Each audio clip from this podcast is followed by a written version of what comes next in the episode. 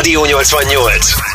Ez a Rádió 88, benne pedig a Szegedestet hallgatod. Én Komiáti Ági vagyok. A beszélgetések alkalmával gyakran merülnek fel olyan kérdések és beszédtémák úgy a társaságban, ami alapján úgy gondoltam, mindenképpen érdemes folytatni azt a sorozatunkat, melyben azokat a szegedieket mutatjuk be, akik minden egyes nap értünk dolgoznak.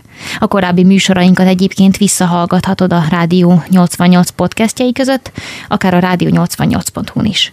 Egy korábbi adásunkban megismerkedhettünk például Molnár Krisztinával, a Csongrád Csanád megyei katasztrófavédelmi igazgatóság szóvivőjével, vagy Sasvári Krisztinával, a Magyar Vöröskereszt megyei igazgatójával, de járt nálunk többek között Vad Róbert is, a megyei baleset megelőzési bizottság titkára.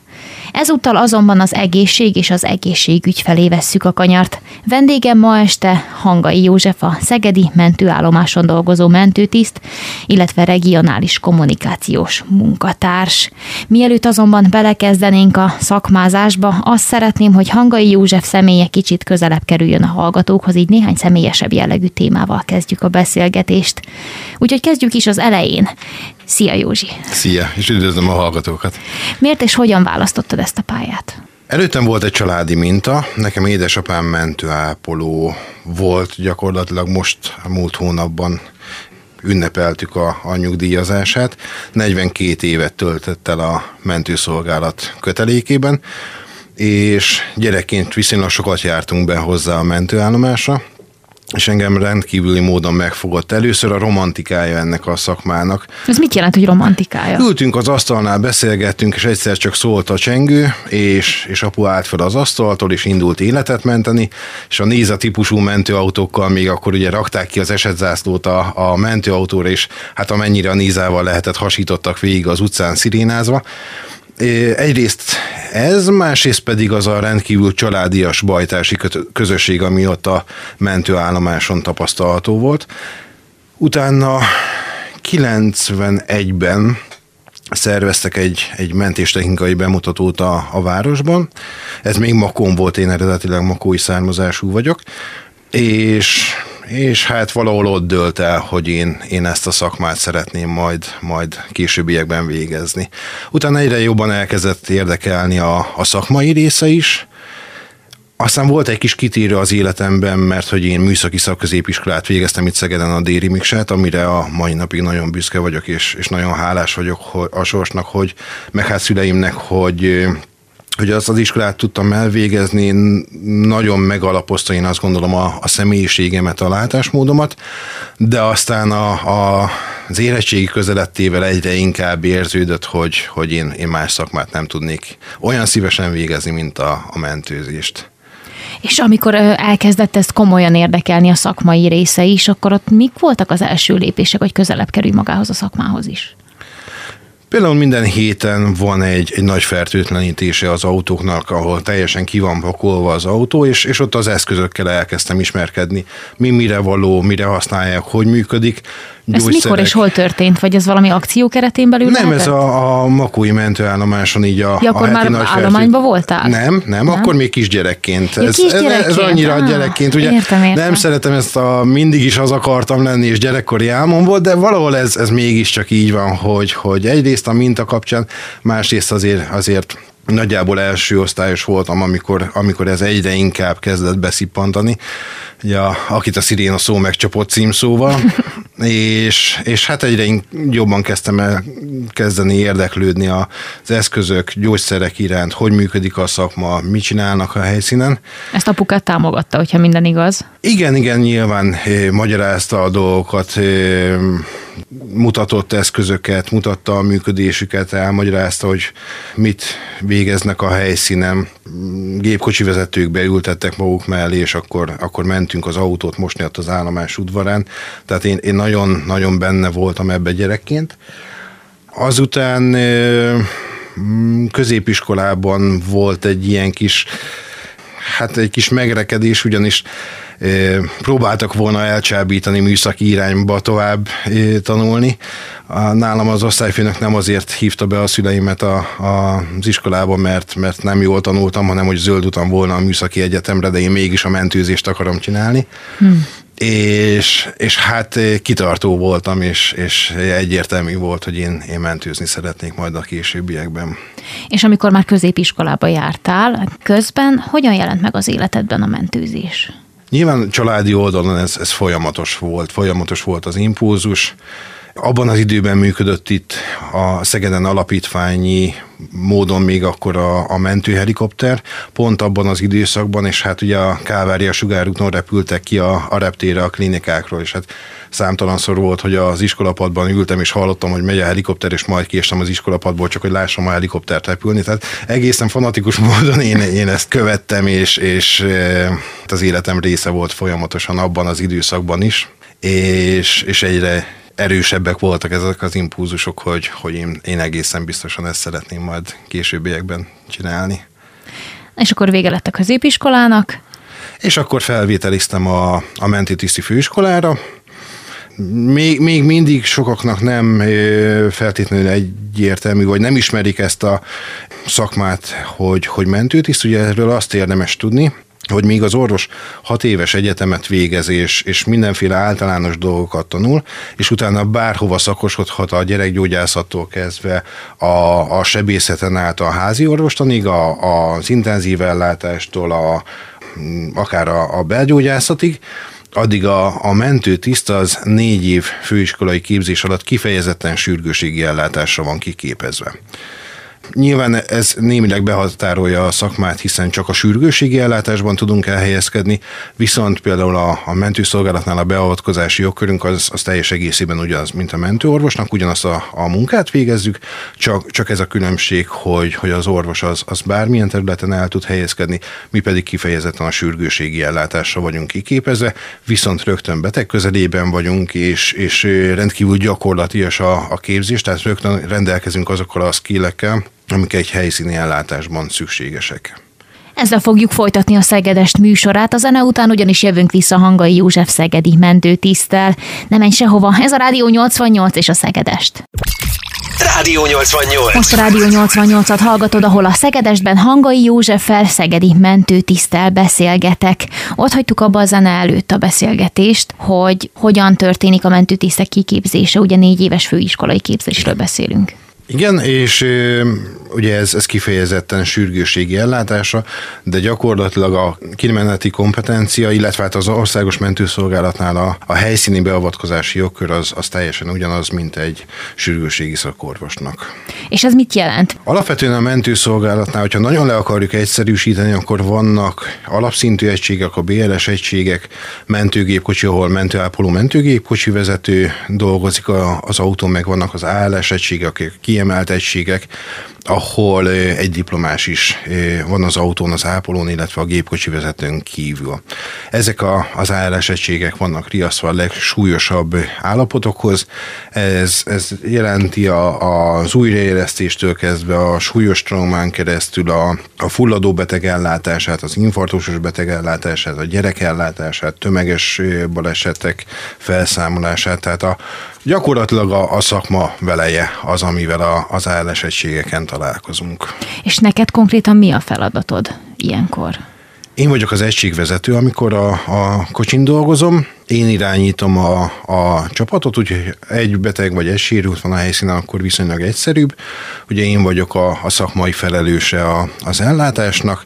Nyilván, mivel hárman vagyunk a, az egységen, vagy, vagy bizonyos esetekben négy mentőellátó van a, a helyszínen, akkor ez azt is jelenti, hogy a, én is tevékenyen részt veszek az ellátásban, a, a beteg felmonitorizálásában, a, a vénabiztosításban, a gyógyszerelésben, de, de alapvetően én szakmai szempontok alapján vezénylem a, az ellátást.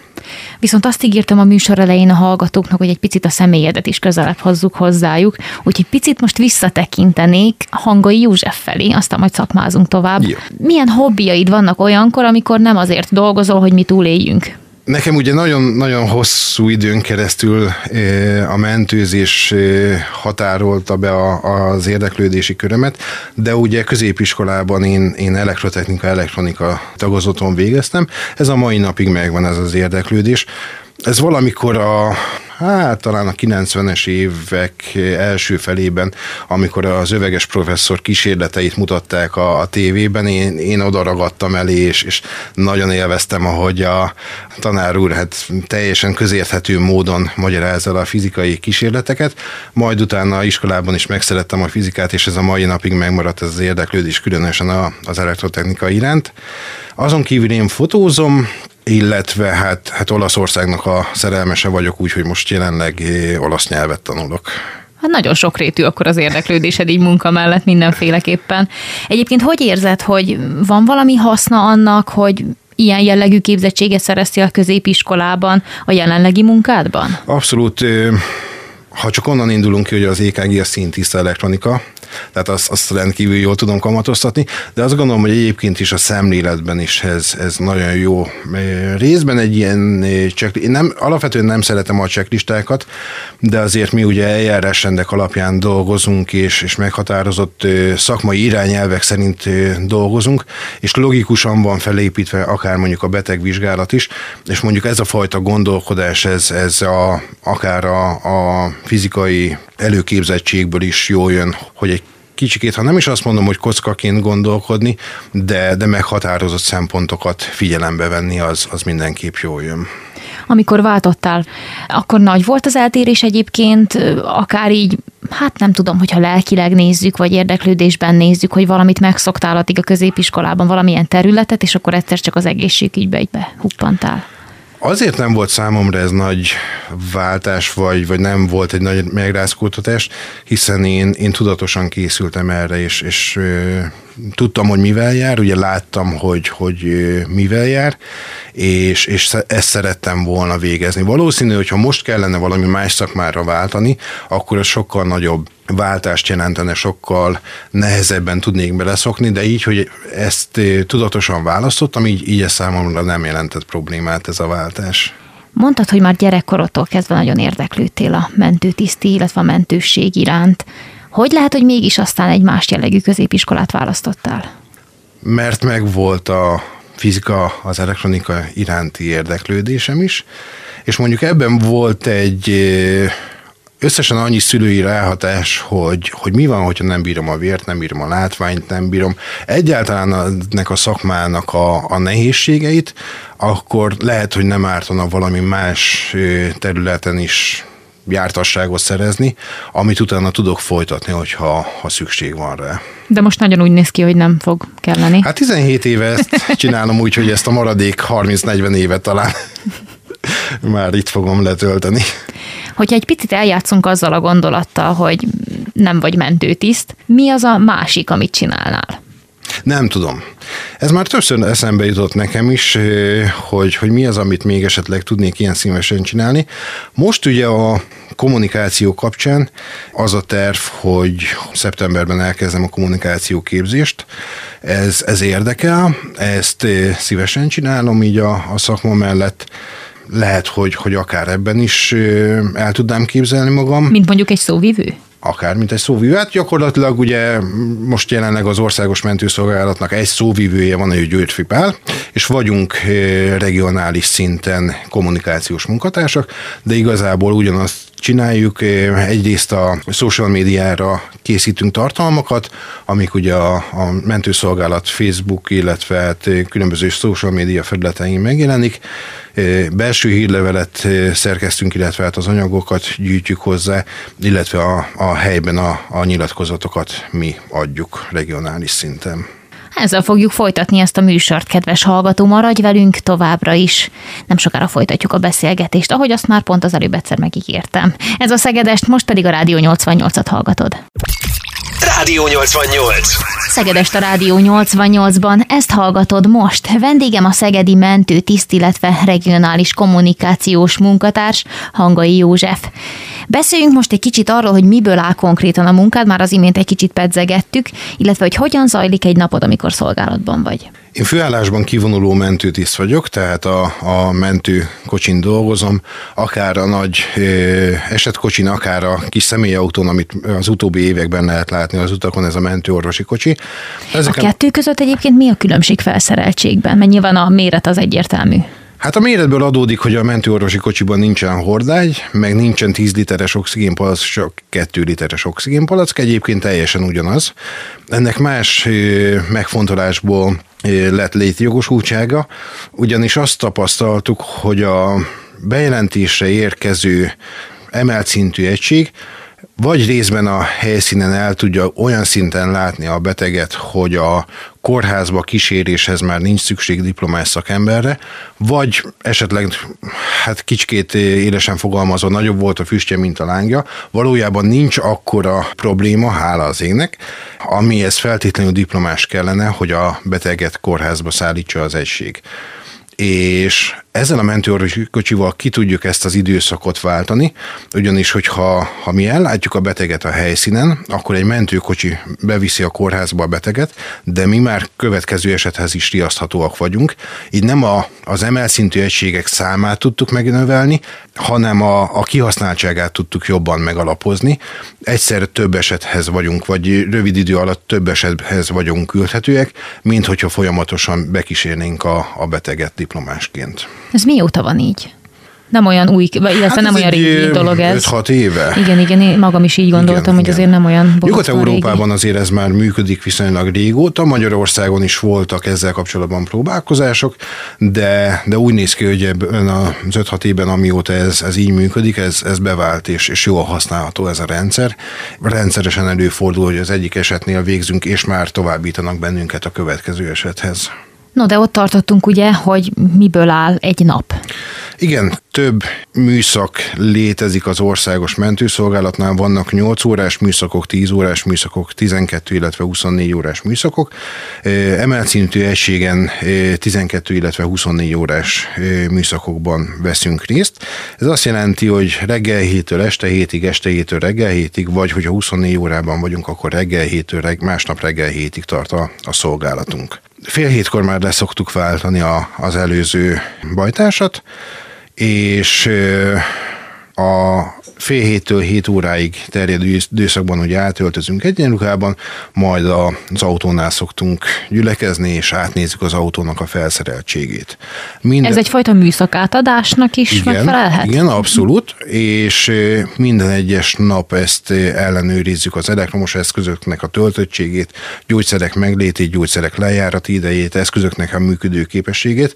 Ezt minden szolgálat átadása alkalmával lecsekkoljuk, hogy, hogy minden működő képes és minden megvan és minden a, a helyén van-e. Azután 7 órakor van egy, egy váltás, ahol a e, valamelyik vezető, vagy az állomásvezető, vagy a főápoló, vagy a garázsmester. Egyrészt ugye névsorolvasást tart, mindenki megvan, mindenkinek megvan, hogy melyik kocsin teljesít szolgálatot, ha valami aktuális hirdetmény van, akár útlezárások, hídfelújítás, merre kerüljünk, akkor ezeket kihirdetik, vagy akár belső szakmai irányelvek és hát utána várjuk a, a riasztást, hetente egyszer van egy kötelező nagy fertőtlenítés, meg közben, hogyha ha mondjuk az autó szennyeződik, akkor nyilvánvalóan vannak ilyen rendkívüli fertőtlenítések, vannak ö, oktatások az állomáson, továbbképzések, de, de egyébként pedig akkor várjuk a riasztást, és amikor bejön a, a riasztást, azt nekünk csengőjelekkel, morzejelekkel jelzik, és akkor mindenki tudja, hogy, hogy melyik csengőre indul, és onnantól kezdve, hogy meghalljuk a csengőjelzést, egy percünk van arra, hogy elhagyjuk az állomást. Mit jelent az, hogy mindenki tudja, hogy melyik csengőre indul? Minden autónak megvan a saját morzejele, illetve hát külön az ALS egységeknek külön-külön, az alapszintű a BLS egységeknek pedig egyfajta van, de ott meg tudják, hogy ki van sorba, ki az, aki a legrégebb óta tartózkodik az állomáson, akkor ő megy a következő feladathoz. Egy nap körülbelül hányan látjátok el ezt a munkát? Egy nap egy napolos szolgálatban körülbelül egy olyan 40-en. És éjszaka? Éjszaka olyan 27-30. És jellemzően, hogyha kellene mondani egy átlagot, bár azt gondolom ez nehéz, napi hány esethez riasztanak benneteket? Csak Szeged mentőállomásnak napi olyan 72-75 eset van egy nap. Egy 24 óra alatt. Hogyan történik mindehez képest a beosztás? Mert ugye említetted, hogy nagyjából 40-en látjátok el ezt a munkát napi szinten, 70 eset. Azért az úgy nem biztos, hogy rossz. Hogy látod?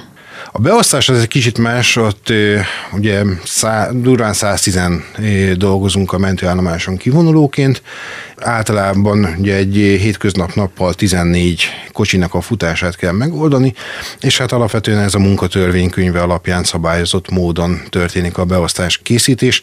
Mindenki megjelölhet heti egy napot, ahol amit szabadra szeretnek írni, egyébként pedig, ahogy az állomásvezető, illetve a szakák kivezető szükségesnek látja, úgy osztja be a szolgálatokat. Havi óraszám az a munkanapi 8 órának megfelelő óraszám, tehát durván ez a 168 óra körüli óraszám, és akkor azt osztják el 12 órás, 24 órás, vagy, vagy adott esetben mentőkocsikon 8 órás műszakokra. Van-e különbség technikailag a 12 vagy a 24 órás szolgálatok között? Összesen annyi, hogy a 24 az, az azért hosszabb, viszont én saját magamon azt figyeltem meg, hogy én, én jobban bírom például a 24 órát, mint a kétszer 12 órát egymás után, mint hogy a két nap nappal kellene 12 órában én, én úgy vagyok vele, hogy ha már egyszer megyek dolgozni, akkor, akkor jobb szeretem egyben a 24 órát eh, végigvonulni.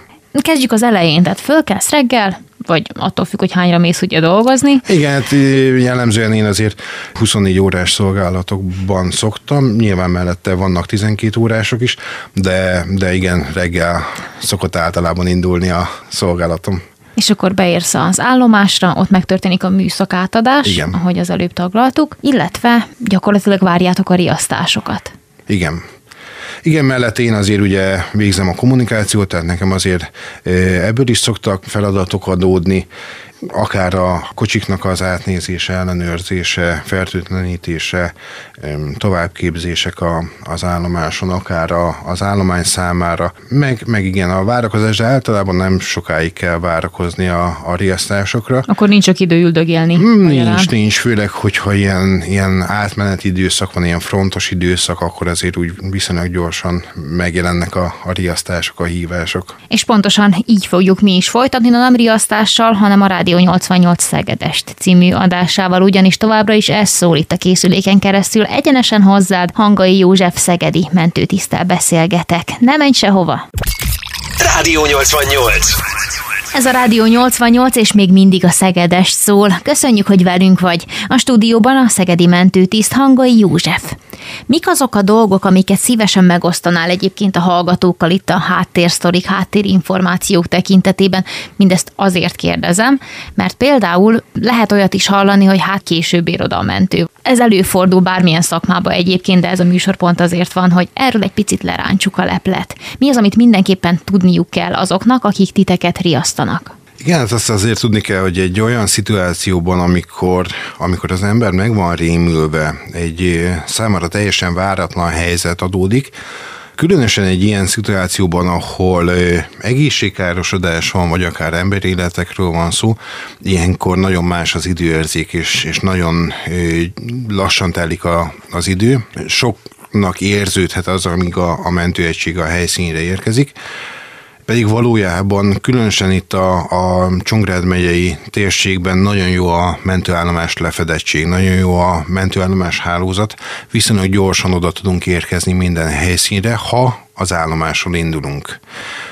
Előfordul az, hogy, hogy éppen adott esetben üres az állomás, mert minden mentőegység beteget lát el.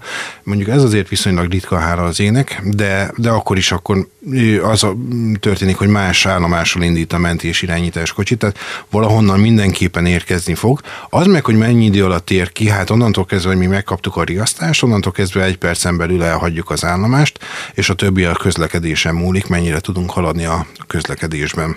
Úgyhogy ez az a pont, ahol, ahol akár a, a rádióhallgatók is segíteni tudnak, hogy a folyamatos haladását lehetővé teszik a, a megkülönböztető jelzést használó mentőegységeknek, vagy akár bármilyen más társszerveknek is.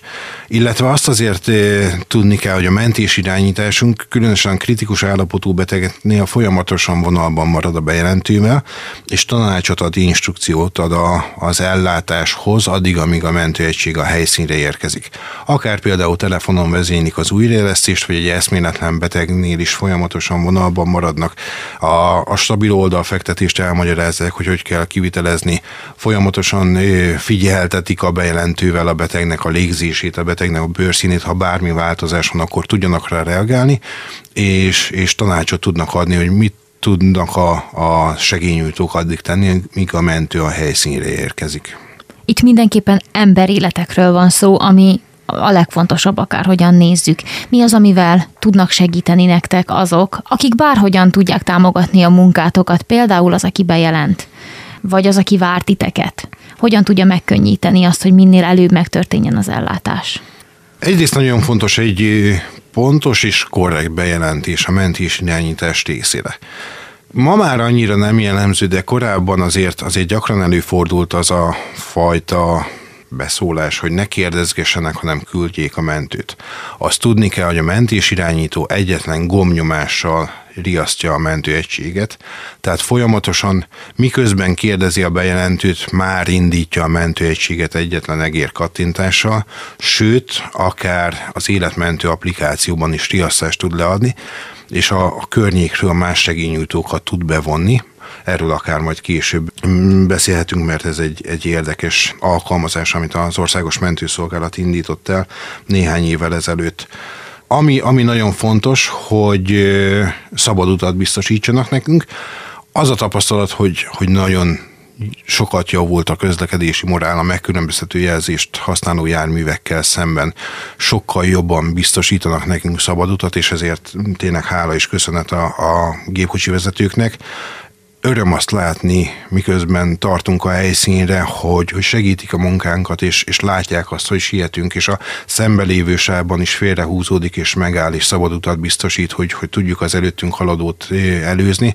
Úgyhogy tényleg le a kalapa nagyon sokat javult a, a közlekedési morál. Azután a helyszínen jó, hogyha ha minél hamarabb megtaláljuk a pontos címet, úgyhogy szoktuk kérni, hogy a házszám az lehetőleg jól látható helyen legyen, ne takarja ki semmilyen tábla, fa, hanem, hanem észlehető legyen a, a ház, ahova megyünk, és hogyha olyan helyszínről van szó, akkor, akkor jó, hogyha valaki elénk tud jönni, nyilván, hogyha van erre szabad ember, aki, aki oda tud vezetni bennünket a, a beteghez. Például, hogyha tömbházakról beszélünk, amik mondjuk akár egyformák, vagy akár, akár közösségi nehezebb. épületek, akár iskolák, bármi olyan hely, ahol, ahol esetleg nehezebb a tájékozódás, és nem egyértelmű, hogy hova kell érkezzünk.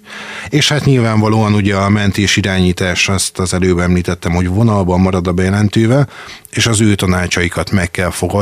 Ő, ő folyamatosan segíteni fog, fogja a kezünket, és, és mondja azt, hogy mit kell csinálnunk, akár egy olyan személlyel végezteti az újraélesztést, akinek korábban semmiféle egészségügyi tapasztalata nem volt, de mégis el tudja kezdeni az újraélesztést az instrukciók alapján és, és meghatározza a betegnek a túlélési esélyeit azzal, hogy ő elkezdi nyomni a melkast. Korábban volt az a videó, ahol a Stayin' Alive-nak a Így van, ugye, ugye 100-120-as frekvenciával kell egy 5-6 centire lenyomni a melkast, annak körülbelül pont ilyen 105-ös, ha jól emlékszem, a, a, az üteme annak a számnak, úgyhogy ha valakinek ez a, a eszébe jut, akkor annak a ritmusára célszerű nyomni a melkast.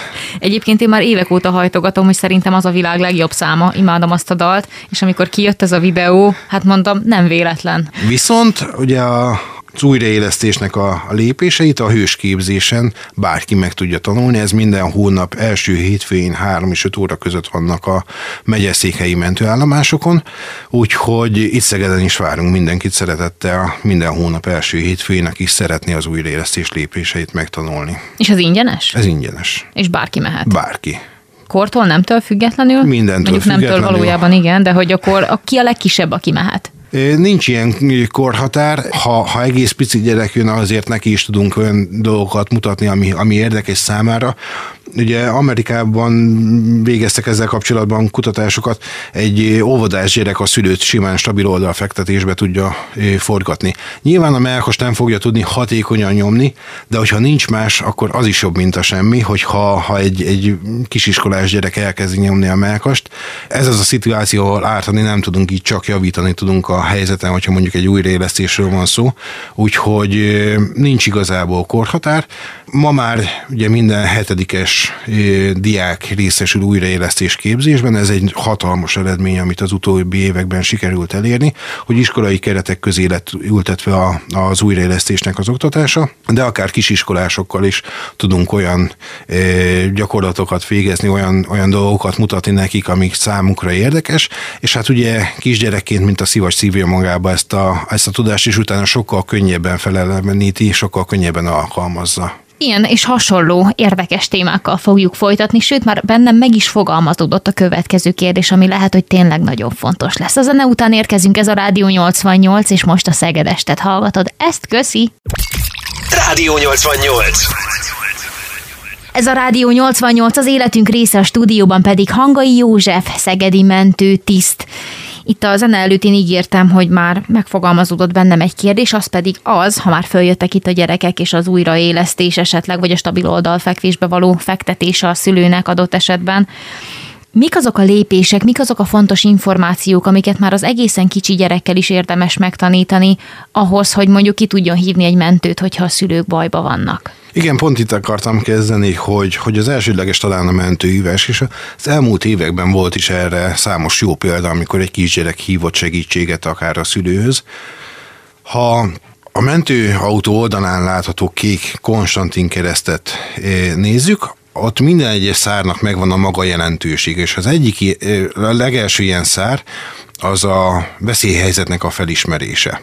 És talán ez az egyik dolog, amit a kisgyerekeknél érdemes elkezdeni, hogy, hogy ismerje fel, hogy valami nincs rendben, ha nagymamát szólítom, és, és nem reagál, vagy csak nyögdícselve tud válaszolni, akkor, akkor essen le a gyereknek, hogy itt valami nincs rendben. És utána rögtön tudjon segítséget kérni.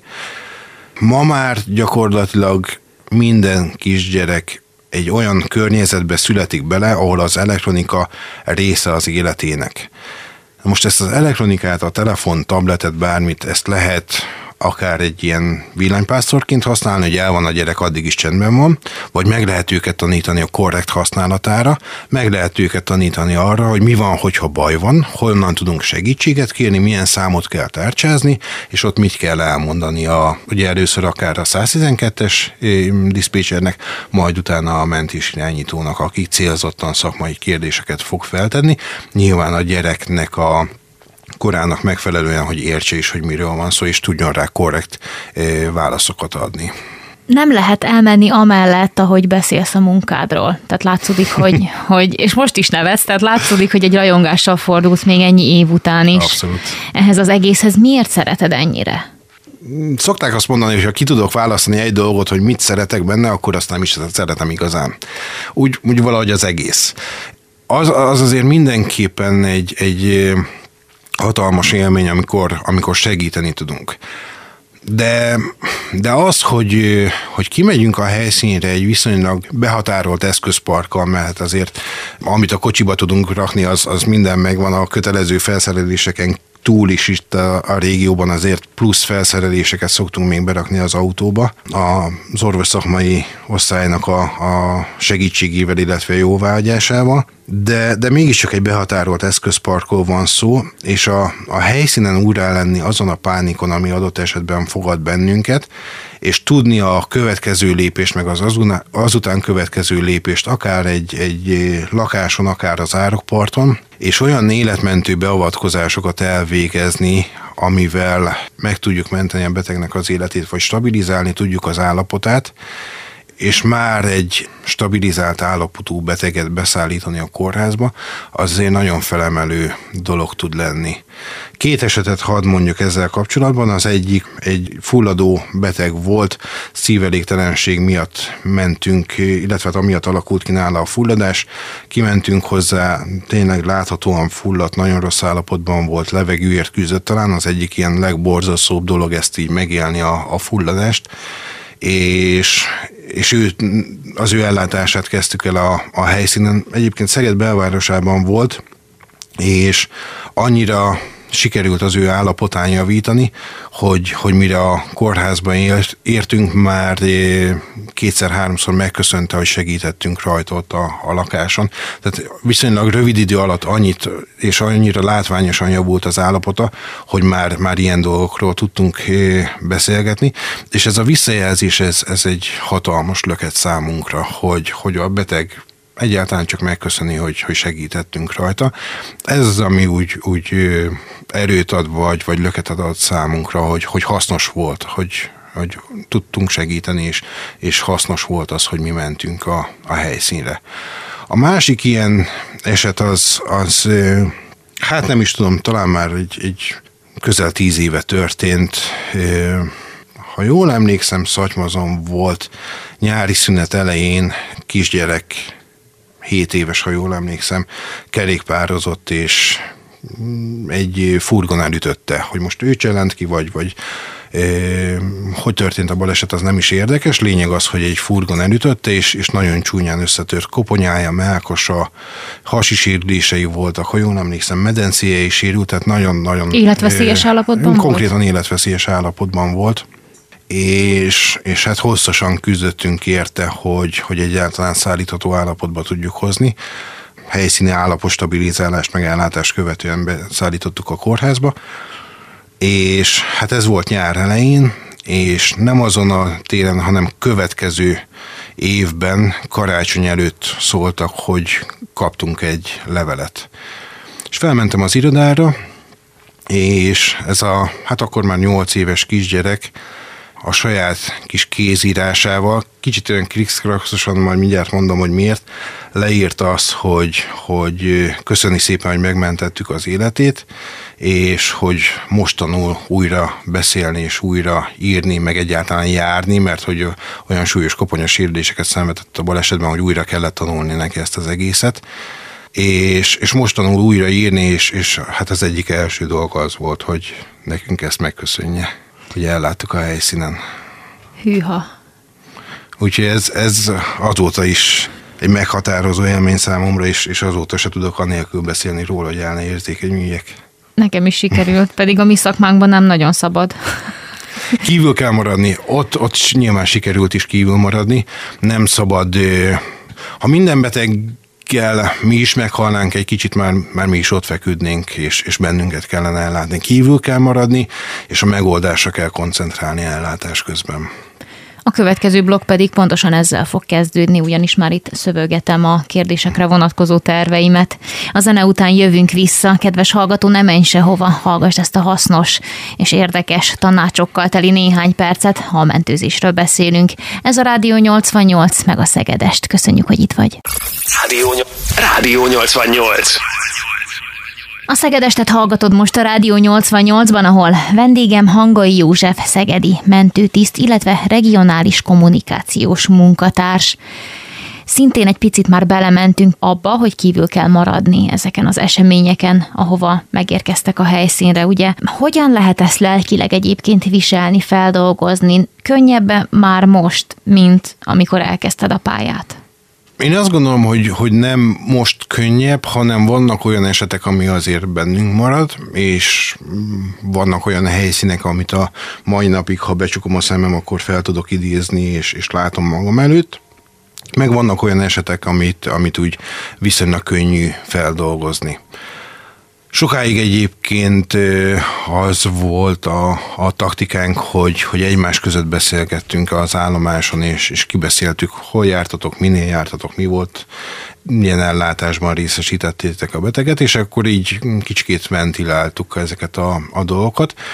De, de jó néhány éve már van pszichológus segítség is egyébként, tehát hogyha valami olyan esettel találkozunk, akkor a nap 24 órájában rendelkezésre áll pszichológus, aki segít ezeket az eseteket feldolgozni.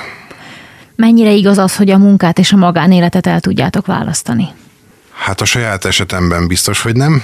Egyrészt azért, mert hát ugye az előbb is beszéltük, hogy, hogy milyen lelkesedéssel vagyok a mai napig, és, és hát párom is orvos úgy, hogy mi azért úgy, úgy értjük, hogy, hogy a másikunk mit csinál, és, és miért azt csinálja, és, és hogyha van valami különleges eset, akkor ezt úgy jó megbeszélni. próbáltuk ezt redukálni, hogy, hogy ne vigyük haza a szakmát, de igazából mind a ketten annyira lelkesek vagyunk a szakmai iránt, hogy elkerülhetetlen, hogy, hogy néhány percet azért a, a szakmáról beszéljünk. De egyébként meg ugye egy más téren is a, a szakma azért úgy a, a hétköznapokba begyűrűzik, hiszen én a kommunikációt például többlet feladatként csinálom, tehát a főállású teljes munkaidő mellett szabadidőmben végzem a kommunikációs tevékenységeket, már csak emiatt is a szabad napokban, szabad időben is jelen van a szakma nálam nem tudom, hogy ezt meg lehet-e egyébként konkrétan így határozni, de tegyünk egy próbát.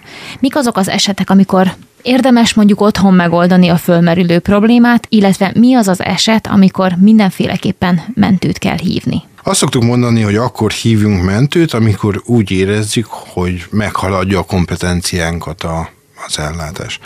Az, hogy valaki megvágta az ujját, nyilván septopasszal be tudja kötözni. Fáj a feje, fájdalomcsillapítót be tud venni. És ha már erről beszélünk, ugye közel a karácsony hosszú ünnep, meg utána a szilveszter, szeretném azt a tanácsot adni a hallgatóknak, hogy mindenki ellenőrizze otthon a gyógyszerkészletét, ha már itt a fájdalomcsillapítókról beszélünk, akár görcsoldókról, vagy, vagy bármilyen más gyógyszerről Hosszú ünnep jön, mindenki ellenőrizze otthon a házi patikát, és még most pótolja a szükséges gyógyszereket, hogyha elfogyna az ünnepek alatt. De egyébként, hogy néz ki egy ilyen otthoni kis elsősegélyi doboz, ami mindenképpen kell, hogy legyen otthon mindig? Hát én azt gondolom, hogy, hogy valamilyen septopasz, vagy valamilyen vérzés csillapító eszköz kötszer, az, az célszerű, hogyha van. Aztán fájdalomcsillapító, görcsoldó célszerű, hogyha van. Ha valaki allergiás, akkor, akkor nyilván a, az antihiszaminok, vagy az allergia ellenes gyógyszerek azok jók, hogyha megvannak kezelt betegségének megfelelő gyógyszerek azok nyilván álljanak rendelkezésre, és, és lehetőleg úgy, hogy az, az tartósan biztosítva legyen. Gondolok itt a hosszú ünnepekre, hogy nehogy az ünnepek közepén fogjon el. Azután vannak nagyon jó égési kötszerek például, hogyha otthoni forrázás történik, akkor ezek ilyen zselés állagú anyagok, vagy már eleve át van itatva vele a kötszer, vagy a kötszeret el kell rakni, és úgy a, az éget testületre. Felejtsük el ezt a, a tejföl, meg vaj, meg, meg nem tudom milyen népi gyógymódok, és aztán 15-20 perccel visszarakjuk a sütőbe, és ropogósra sütjük. Tehát az nem az elsősegélynyújtás része, hanem, hanem inkább a konyha mesterség hanem, hanem ezek kifejezetten égési sérülés ellátására használatos speciális égési kötszerek, ez egyébként a patikában mindenki számára elérhető és, és használható. És még ott tartottunk az imént, hogy mikor kell titeket hívni. Igen. Tehát, hogyha ez, ez meghaladja a kompetenciánkat, úgy látjuk, hogy, hogy nem tudjuk a helyszínen ellátni, akkor egész nyugodtan lehet telefonálni, segítséget kérni, és utána majd a mentés irányítás lesz egy ilyen szűrő, hogy vagy javaslatot ad, hogy akár a házi orvos ezzel a panasszal nyugodtan fel lehet keresni, mert, mert viszonylag alacsony időfaktorú, tehát sok idő áll rendelkezésre, nem kell perceken belül, órákon belül. Tudsz egy ilyen példát mondani? Hát amivel mondjuk házi orvoshoz hoz lehet fordulni, akár több napja fennálló panaszok, amik nem akutan jelentkeztek, nem jelentős fájdalommal, nem jelentős vérzéssel járnak, nem életet veszélyeztető állapotok, nem egy, egy 220-as vérnyomás kiugrás, hanem mondjuk az utóbbi napokban 160-as vérnyomást mér magának, és ez több napja fennáll, és más panasz nem tartozik hozzá, akkor, akkor ebben a házi orvos egészen hathatósan tud segíteni, majd szépen beállítják a vérnyomás csökkentő gyógyszereket. Ha viszont ez hirtelen alakul ki, jelentős vér vérnyomás kiugrás, esetleg valamilyen neurológiai tünettel jár, akár beszédzavar, akár szájzugnak a, a lebigyenése, akár végtaggyengeség vagy végtagbénulás, akkor viszont minden esetben mentőt kell hívni, hiszen akár ez egy sztróknak a jele is lehet, ami viszont egy magas időfaktorú dolog, hiszen a sztrókoknak a nagy részében egy vérög akadályozza az agyterületnek a vérellátását, és, és ezt a vérögöt lehet kezelni, lehet akár feloldani, akár mechanikusan eltávolítani az adott térpályából, hogy utána az agy újra oxigénhez és tápanyaghoz jusson. Nem sokára folytatjuk a Szegedest műsorát itt a Rádió 88-ban, ahol a vendégem továbbra is Hangai József Szegedi mentőtiszt lesz. Köszönjük, hogy itt vagy, maradj még egy kicsit. Ez a, a Rádió 88. A Szegedestet hallgatod most a Rádió 88-ban, ahol a vendégem Hangai József Szegedi mentőtiszt, illetve regionális kommunikációs munkatárs. Néhány olyan jellegű dolgot már ecseteltünk, meg pedzegettünk itt, amivel mondjuk fel lehet titeket keresni, vagy adott esetben riasztani. Mik a legjellemzőbb problémák, amik miatt riasztani szokták egyébként a mentőket? Lehet ilyet mondani, vagy annyira változatos ez az egész, hogy felesleges lenne megpróbálni? Nagyon változatos, és talán ez a szakmának az egyik szépsége, hogy nem tudjuk, hogy mi lesz a következő riasztás, milyen esethez kell eh, menjünk, és minden helyszínen egyrészt fel kell találnunk magunkat, másrészt pedig követni kell a szakmai ajánlásokat.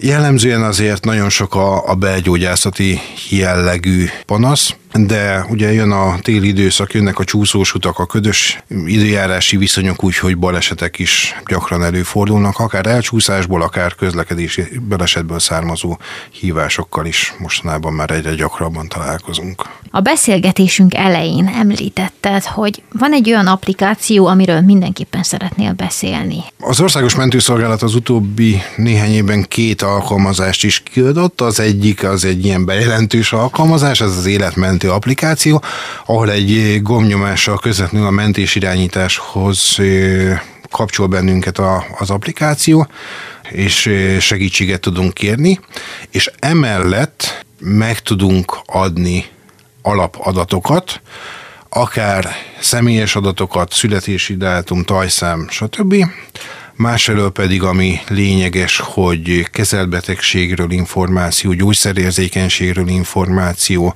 szedett gyógyszerekről információ, és ezeket az adatokat, mint egy digitális adatcsomagot, ez az applikáció továbbítja a mentés irányítás számára, tehát amikor a mentés irányításhoz az életmentő applikáción keresztül befut a hívás, akkor amellett, hogy kikérdezik a, a bejelentőt, már eznek az információcsomagnak a birtokában vagyunk, és ez az adat adatlapon továbbítódik a kivonuló mentőegység számára, és tehát ott a tableten mi is látjuk ezeket az alapinformációkat, és már úgy tudunk készülni útban a helyszínre, hogy, hogy ennek az információnak a birtokában vagyunk.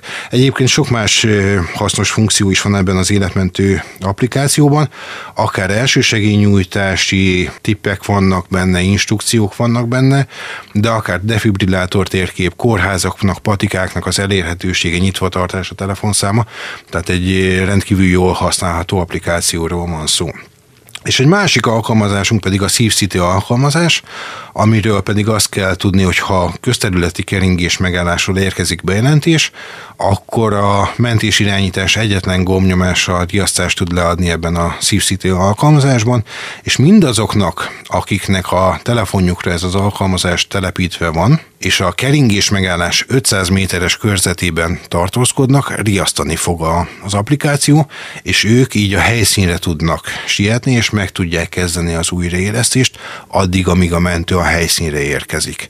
Ez rendelkezik egy útvonaltervezővel is, tehát a legrövidebb útvonalat megmutatja a felhasználónak, hogy hogy tudod elérni a keringés megállás helyszínére, sőt, hogyha többen reagálnak rá, akkor a másodiknál, a harmadiknál már nem is a legelső vagy a leggyorsabb utat mutatja, hanem azt, hogy hol tudja felvenni az első defibrillátor készüléket, és azzal tud a helyszínre menni. És ezáltal akár, hogyha egy, egy ritmuszavar okozza a keringés megállást, akkor már tudja kezelni a ritmuszavart is. Viszont ahhoz, hogy ez az alkalmazás működjön, és hogy létrejöhessen a segítségnyújtás, az szükséges, hogy minél több embernek legyen telepítve ez az alkalmazás. Így van, igen, az, mint a legtöbb ilyen alkalmazás, ez is akkor működik jó, hogyha minél több embernek telepítve van, és ugye vannak riasztató emberek, akik adott esetben vállalják azt, hogy oda mennek a helyszínre, és vagy korábbi ismeret alapján megkezdik a melkas kompressziókat, vagy a mentés irányítás instrukció alapján, tehát elég a segítő szándék, és a többit a mentés irányítás diktálni fogja, de megkezdik a melkas kompressziókat, és amióta ez, ezt az alkalmazást használjuk, illetve amióta a mentés irányítás erre különösen nagy hangsúlyt fektet, hogy folyamatosan diktálja a segélynyújtásnak a lépéseit, illetve elindult ugye a hősképzés a mentőállomásokon, ahol az alapszintű újraélesztést tanítjuk, azt tapasztaljuk, hogy megduplázódott az újraélesztéseknek a helyszíni sikeressége. Tehát kétszer annyi embert sikerül újraéleszteni, csak azért, mert időben elkezdték a melkas kompressziót. Az alkalmazások ingyenesek. Abszolút ingyenesek, mindenki számára hozzáférhetőek, mindenféle eh, platformon használható a kooperációs rendszertől függetlenül, és, és nyilvánvalóan teljesen ingyenes az alkalmazás. Egyébként ezek hogyan jöttek létre, ezek az alkalmazások? Nyilván nem a programozási részére vagyok kíváncsi, hanem magára az ötletre. Azt tapasztaltuk, hogy a keringés megállás, ami egy rendkívül magas időfaktorú eh, esemény, ami azt jelenti, hogy kevés időnk van arra, hogy, hogy cselekedjünk, hiszen a keringés megállás pillanatától számított 4-5 percen belül visszafordíthatatlan folyamatok indulnak meg, és, és eh, rapidan csökken a, az újraélesztésnek a eh, sikerességének az esélye.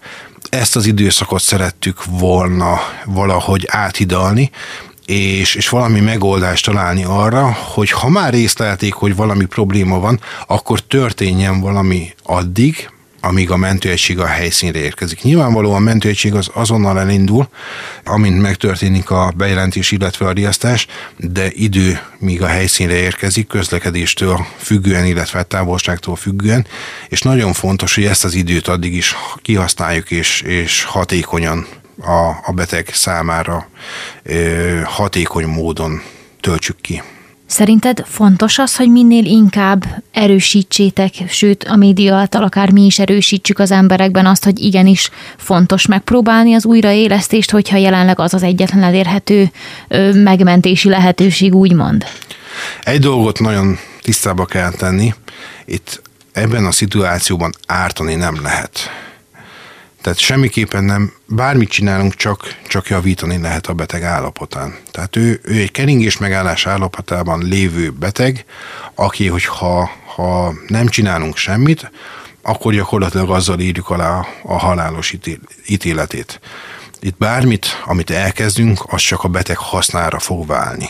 És a mentés vagy ezek az applikációk kifejezetten hasznos dolgokat fognak mondani, előirányozni, Úgyhogy hát ahogy említettem is, meg, sikerült megduplázni a, a sikeres újraélesztéseknek a számát azzal, hogy volt olyan segélynyújtó, aki, aki elkezdte a, a melkast nyomni, a melkast komprimálni, a mentés irányításnak az instrukcióit megfogadta, és, és elkezdte nyomni a melkast és hogy a valahol Európában egy sort most idézek, nem szabad félni. Meg kell próbálni lehetőségeinkhez mérten akkor a másikon segíteni, hogyha jól veszem ki a szavaidat. Azt gondolom, hogy ez egy alapvető emberi érték, hogy a, a másikon segítsünk, különösen, hogyha ennyire kiszolgáltatott helyzetben van, és itt jelen esetben ugye életveszélyben van. A, a legfontosabb, hogy a segítő szándék meg legyen, aztán a hogyant, meg majd a, a mentés irányítás segít. Mi pedig abban segítünk neked, kedves hallgató, hogy most ebben az esti órában is eljussanak hozzád a kedvenc dalaid. Itt a Rádió 88-ban. Ez a Szegedest, amit épp most hallgatsz, és köszönjük, hogy itt vagy. Még néhány perc maradt az adásból. Ezt még töltsd velünk. Rádió, Rádió 88. Köszönjük, hogy még mindig a Rádió 88-at hallgatod, benne pedig a Szegedes szól, mindig olyan témákkal, ami a szegedieket és a vételkörzetünkben élőket érinti. A mai adásban beszéltünk eddig arról Hangai Józseffel, szegedi mentőtisztel, hogy miért fontos tisztába lenni az újraélesztés különböző módszereivel, és ezt nem is szabad félni használni. Beszélgettünk arról, hogy hogyan lehet használni egy olyan alkalmazást, amivel életet is menthetünk, akár a telefonunk segítségével, és persze arról is szó esett, hogy mik a legjellemzőbb problémák, amivel riasztani szokták a mentőket, mivel kell, mivel érdemes, és mit lehet otthon is megoldani akár az adás utolsó percei most elérkeztek, így azt szeretném most kideríteni, hogy mi kell ahhoz szerinted, mint szakmabéli 17 éve, hogyha minden igaz, mi kell ahhoz, hogy lelkiismeretes mentős legyen valaki, aki még nem az, csak tervezi. Mármint, hogy nem mentős, csak tervezi, hogy az lesz. Ez egy jó kérdés. Mindenképpen kell egy talpra esettség.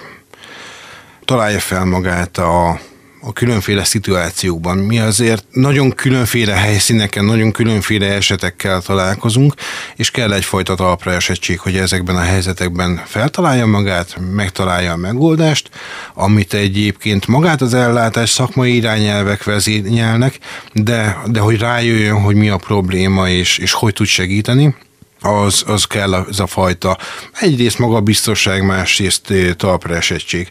Azután kell egy nagyfokú empátia és egy nagyfokú alázat. Alázat a beteg iránt és alázat a szakma iránt. Meg amit még, még nem már jól kezelni, az az, hogy akárhogy is, de régebben említették ezt sokat, hogy mi egy félkatonai szervezet vagyunk, de valahol azért, azért valójában mi az vagyunk, hiszen utasítások, szakmai eljárásrendek alapján dolgozunk. Itt az irányítás vagy a szakmai vezető megmondja azt, hogy mi a feladat, és ezt parancs értettem, és végrehajtjuk elég, ha csak egy saját példámból kiindul, vagy hónappal ezelőtt volt Zsonán egy tömeges baleset, 15 sérült el, tehát azt, azt nem lehet másképp felszámolni, csak úgy, hogy akkor te ezt csinálod, és értettem, és, és úgy hajtja végre a, a feladatot a, a mentőegység, ahogy a kárhelyparancsnok az kiadja utasításba. Tehát ezt azért tudni kell kezelni, hogy itt nem, nem kérések vannak, nem, nem, nem is tudom, önálló elképzelések minden esetben, hanem, hanem szakmai irányelvek, szakmai utasítások, illetve szolgálati utasítások. Ezt, ezt tudni kell a helyén kezelni, de aki ezt, ezt jó tudja kezelni, az, az azt gondolom, hogy hasznos tagja tud lenni egyrészt a közösségünknek, másrészt pedig a társadalom számára egy, egy rendkívül hasznos és, és szükséges szakmát tud majd a későbbiekben ellátni. Az egészségügyi dolgozóknak a pálya ívei, hogyha úgy tetszik, azért jó részt átjárható itt-ott-ott. Milyen iskolákra van szükség, vagy milyen szakmai tapasztalatra adott esetben van szükség ahhoz, hogy valaki mentősé válhasson? Igen, ez a jelenlegi Y, illetve Z generációnál egy kicsit más beállítottság ott látunk, mint, mint amire alapvetően mi, mi támaszkodunk, hiszen ez egy olyan szakma, ahol hosszú távra tervezünk. Míg a, a jelenlegi Y-Z generációra ezért jellemző az, hogy, hogy néhány hónapot, egy-két évet tervez egy munkahelyen, nálunk azért itt hosszú évekre tervezünk előre, hiszen amikor a mentőszolgálathoz jelentkezik a munkavállaló, akkor egy 160 órás alapképzésben részesül ahhoz, hogy egyáltalán mentőkocsira ülhessen. És utána pedig attól függően, hogy gépkocsi vezetőnek vagy ápolónak jelentkezik, különböző szakmai képzésekben fog majd részesülni. El kell végezni például egy szakápolói iskolát, vagy gyakorló mentőápolói iskolát, ahhoz, hogy, hogy neki különféle beavatkozási jogköre legyen, gyógyszeradagolási vizsgát tehet, hogy a helyszínen gyógyszeres terápiában részesíthesse a, a beteget, illetve hát évente vannak kötelező továbbképzéseink, amik egy átfogó képzést nyújtanak az eljárás ennek alapján mindenféle betegellátásból, de hogyha azt tapasztaljuk, hogy, hogy egy évben mondjuk a, a helyszíni szülés vezetések száma meg sokszorozódik, akkor azért mi arra tudatosan odafigyelünk, és mondjuk a képzési anyagban gyakrabban építjük be a szülésvezetést, hogy ez mindenkinek rutinszerűen működjön a helyszínen. Amikor riasztást kaptok, mert hát ugye általában csak azt látjuk külső szemlélőként, hogy száguld az autó, próbálunk neki helyet biztosítani, amennyire tudunk. Na de mi történik bent? Gépkocsi vezetők vannak, akik eh, nem csak a, a sofőr funkciót látják el, hanem ők tevékenyen részt vesznek az ellátásban. Tehát például a 160 órás alapképzésben ugyanazt a, a képzést megkapja, mint egy kezdőmentőápoló, ugyanolyan egészségügyi ellátásra való felkészítést kap, és neki egyrészt ugye a, a közlekedésben kell folyamatosan órá lenni az adott szituációkon. Különféle vezetéstechnikai tréningekre van lehetőség, amin, amin ők részt tudnak venni, illetve a helyszínre érkezve ők is részt vesznek a, a betegellátásban hiszen ugye ketten, hárman, vagy, vagy adott esetben négyen vagyunk a helyszínen, tehát nekik is ugyanúgy a, a beteg ellátásban részt kell venni, és, és az eljárás rendeket ismerniük kell, ami alapján a beteg ellátás történik, de ezzel nem is szokott probléma lenni. Gyakorlatilag az összes gépkocsi vezető itt Szegeden is rendkívül segítőkész, és, és nagyon jól a kezünk alá tudnak dolgozni. Az utolsó kérdésem pedig itt a Szegedestben az az, hogy mit üzennél a hallgatóknak? Lehet ez bármi, teljesen rád bízom. Ahogy az adásban már említettem, a közlekedési morálban nagyon jó változást veszünk észre, és szeretném, hogyha ez, ez folytatódna, és, és továbbra is ilyen hatékonyan tudnák segíteni a munkánkat.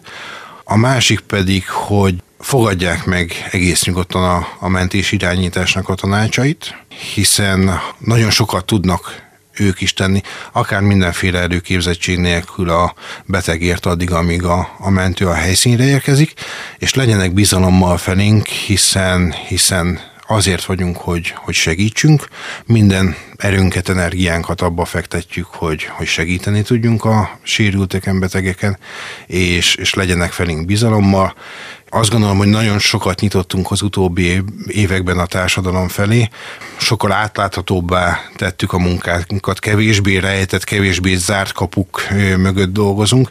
Ismerjék meg a szakmánkat, szeressék meg a szakmánkat, jöjjenek hozzánk nyugodtan dolgozni, hogyha ha éreznek erre affinitást, és, és legyenek felénk bizalommal. Az egyik zene alatt volt egy nagyon érdekes mondat, amit mondtál, hogy egy egykori kollégád, erre nem biztos, hogy jól emlékszem, igen, de ő igen, mondta. Igen, egy korábbi mentőorvos, egy, egy hatalmas szakmai ikon volt a mentőszolgálatnál, dr. Felkai Tamás. Neki volt a 60-as években egy, egy mondata, vagy egy mondása, hogy sokak életéhez van közünk, némelyekéhez kevesebb, némelyekéhez nagyon is sok, de nem fogják tudni a nevünket, azt sem, hogy mit tettünk értük, a mi munkánk rejtett és névtelen. És ez az árszó itt a Szegedestben, kedves hallgató, engem meg teljes mértékben ráz a hideg, úgyhogy nagyon szépen köszönöm, hogy eljöttél ma hozzánk, Józsi. Köszönöm szépen a lehetőséget. Fantasztikus élmény volt, hogy picit jobban megismerhettem én magam is, akár téged, akár a munkátokat, amit értünk végeztek minden egyes nap. Kedves hallgató, neked pedig azt köszönöm, hogy egészen idáig a Rádió 88 adását hallgattad. Ne felejtsd el, hogy a rádió88.hu oldalon a podcast fül alatt, ott csak kattingatsz egy kicsit, ezt az adást is vissza tudod hallgatni, ugyanúgy, ahogy a korábbiakat is. Egészen hasznos volt a mai.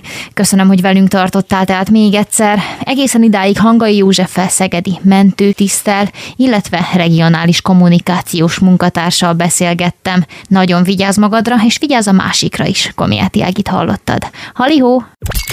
Rádió 88